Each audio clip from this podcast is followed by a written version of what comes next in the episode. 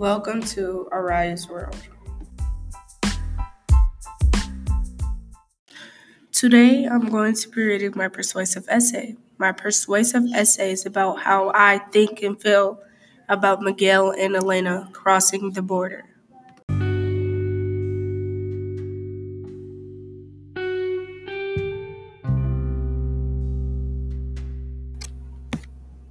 It was a dangerous and risky way to go to the U.S. to be with their parents, but it was all worth it in the end. In my opinion, I feel like Miguel and Elena should be granted a asylum to cross the border. They should be granted an asylum because they should be with their parents. They don't have a criminal background or are dangerous to people, and they are going through a drought so they can't grow food and drink lots of water. These are the most important reasons to me. First of all, I believe that Miguel and Elena should be granted asylum in the U.S. because every child sh- should be with their parents.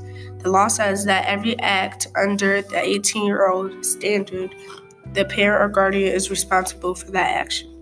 This is important since because young children who grow with a secure and healthy attachment to parents stands a better chance of developing happy contact relationships with others in their life.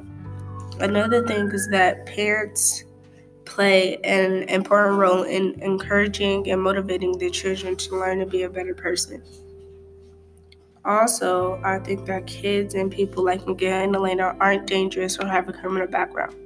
I say this because if they do get across the border, they wouldn't be no harm or danger to people. If you did have a criminal background, it has to be like five to ten years ago.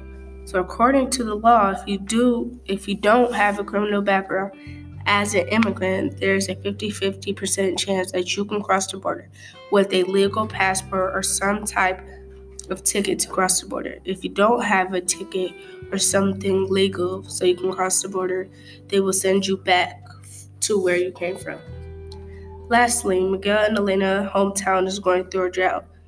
So, if they did want to grow some plants or drink lots of water, you can't. It's impossible, but it can be possible, can or might happen. But they were making the journey in the desert. They didn't have enough water to drink. They had to think on how they would save and provide water for the long trip. They need water to survive in the desert. I still feel like Miguel and Elena should have an asylum to cross the border. They should always be with their parents because there's things that some people can some people just can't do for their children other than parents. Miguel and Elena don't have a criminal background or are dangerous to others because if they are dangerous in some type of way, they would definitely not be going to the US. Finally, they had a drought, so they can't drink and drink a lot of water or grow any plants after all the things that happened have been things that they have been through, they finally got to the US safely and went on with their life. Thank you for listening to my persuasive essay in my opinion about Miguel and Elena crossing the border.